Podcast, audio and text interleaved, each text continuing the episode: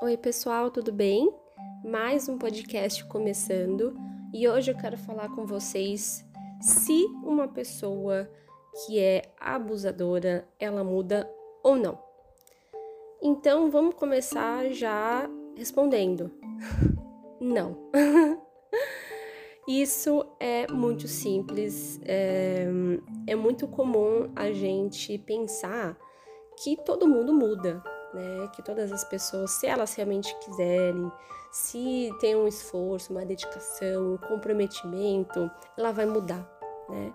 E isso junta com uma questão de que a, a pessoa abusiva, né, o abusador, ele não muda porque ele não tem uma coisa muito importante, primordial, essencial, fundamental, que é autorresponsabilidade.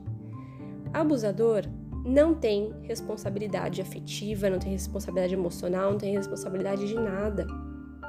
Abusador, ele é reativo. Então, o abusador, ele sempre vai falar que você é a culpada, que foi você que fez isso, que você provocou essa reação nele, porque olha como você deixou ele nervoso, como você é, fez por merecer, como você pediu, como você. O abusador, ele realmente, genuinamente, não acredita que ele fez nada de errado. Ele não tem esse senso de autorresponsabilidade genuína, genuína, de falar, nossa, olha, poxa, é verdade, eu acabei fazendo isso, nossa, me desculpa é, essa coisa genuína, né? de quando a gente erra, a gente reconhece, fala, nossa, que besteira que eu fiz, é verdade, eu tava nervosa. A pessoa abusiva, ela não tem autorresponsabilidade. Então, quando a gente quer mudar qualquer coisa na nossa vida, a gente precisa entender, né, como premissa, de que nós somos autorresponsáveis pela nossa vida e pelas nossas escolhas. Enquanto o abusador ele abusa de você conscientemente, ele, ele escolhe fazer isso. Ele não aceita que ele é o responsável. Isso é muito louco, né? Porque muitas vezes a gente pensa que não, não é possível que ele não sabe que isso é abusivo, não é possível que ele não percebe, né? É, tudo, tudo, tudo, tudo que ele fez de mal para mim, tudo que ele me fez sofrer, tudo que ele me machucou, né? Só que o abusador, eu sempre falo que a gente não pode comparar um relacionamento saudável e um relacionamento abusivo. Não funciona da mesma forma, não começa da mesma forma, não tem a mesma dinâmica, é tudo muito diferente, né? Até o término tem que ser diferente, enfim, tudo é muito diferente, né?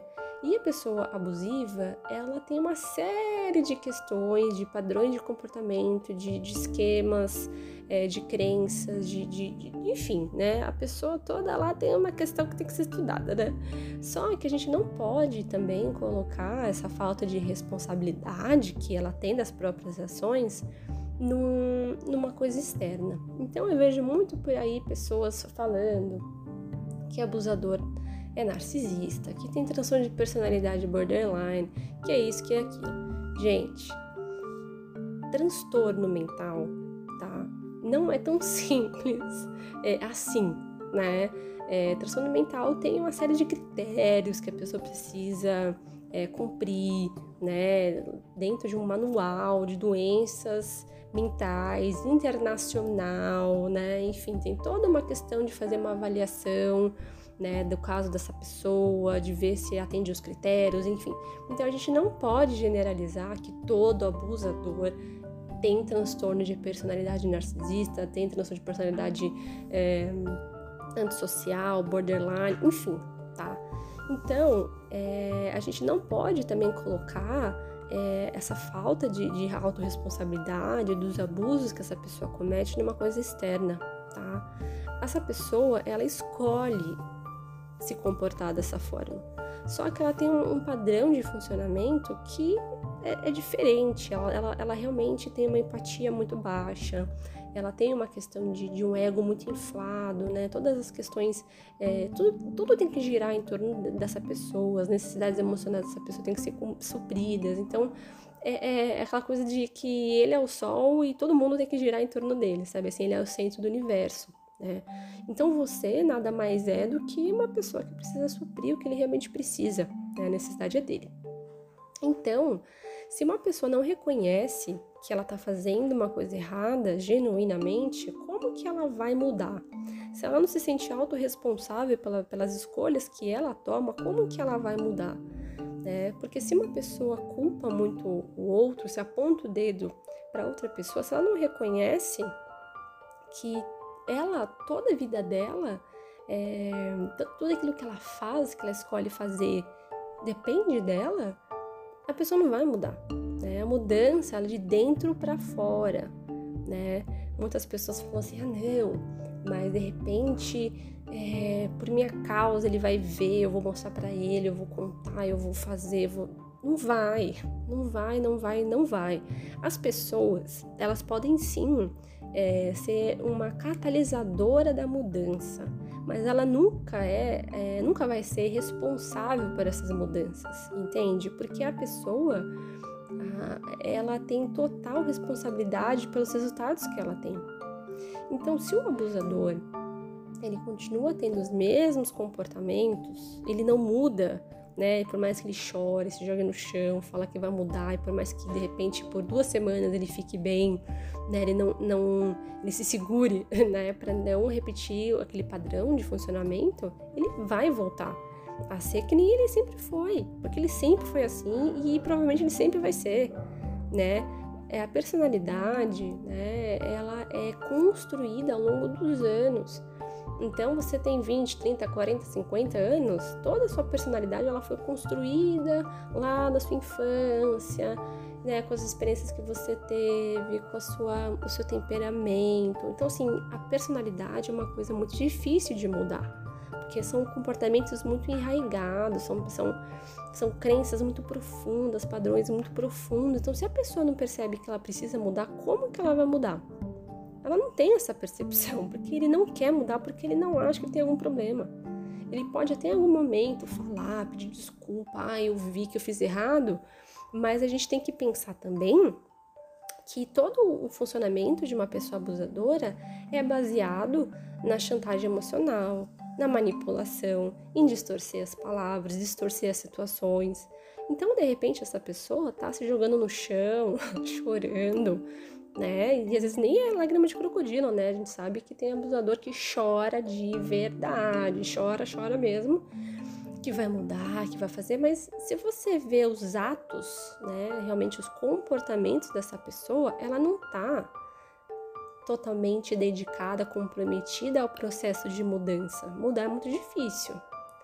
Né? A gente precisa primeiro identificar que a gente precisa mudar, saber o que precisa mudar e tomar atitudes práticas. Só ficar na contemplação de, ah, é verdade, nossa, eu preciso mudar, ninguém vai mudar. Então, o abusador, ele não acredita que ele realmente precisa mudar. Então, como é que, como é que isso funciona? Né? Ele não, não vai mudar. Então, quando a gente tem essa esperança de que essa pessoa abusiva ela vai mudar, é muito importante a gente perceber quanto que a nossa esperança, né, que essa pessoa mude, ela está sendo ingênua. E infelizmente a esperança é um efeito psicológico do abuso. Né? Eu já fiz um podcast falando dos efeitos psicológicos do relacionamento abusivo e a esperança é um deles. Por isso que também é, muitas mulheres continuam com seus parceiros abusivos porque elas têm esperança, né? A esperança que vai mudar, porque a pessoa fala, a pessoa chora, a pessoa assume, mas na verdade ela não está assumindo, porque ela não vai mudar, ela não quer mudar, ela, ela acha que não tem nada de errado com ela. Então, muitas pesquisas foram feitas com relação aos relacionamentos abusivos, né? lá fora, né? Porque aqui no Brasil, infelizmente, não tem pesquisas com relação a essa temática, mas muitos pesquisadores perceberam que a grande maioria dos, dos, dos abusadores não tem nenhum transtorno de personalidade. Pode ter, óbvio, né, gente? Tem pessoas com transtorno de personalidade, algum transtorno mental, depressão, ansiedade, bipolaridade, enfim. É, né, isso acontece, isso é normal, né? Mas cada transtorno, é, todo transtorno tem uma, uma questão multifatorial, depende de vários fatores para a pessoa ter aquele, aquele transtorno. Não é tão simples assim, não é que nem pegou, pegou gripe, ah, eu peguei borderline. Não, existe isso, tá? Então, a, a pessoa abusiva, ela tem um, um funcionamento diferente, tá? E a pessoa, a vítima, né, a pessoa que tá com essa pessoa abusiva, ela vai ter esse, esse efeito psicológico do, da esperança de que ele vai mudar.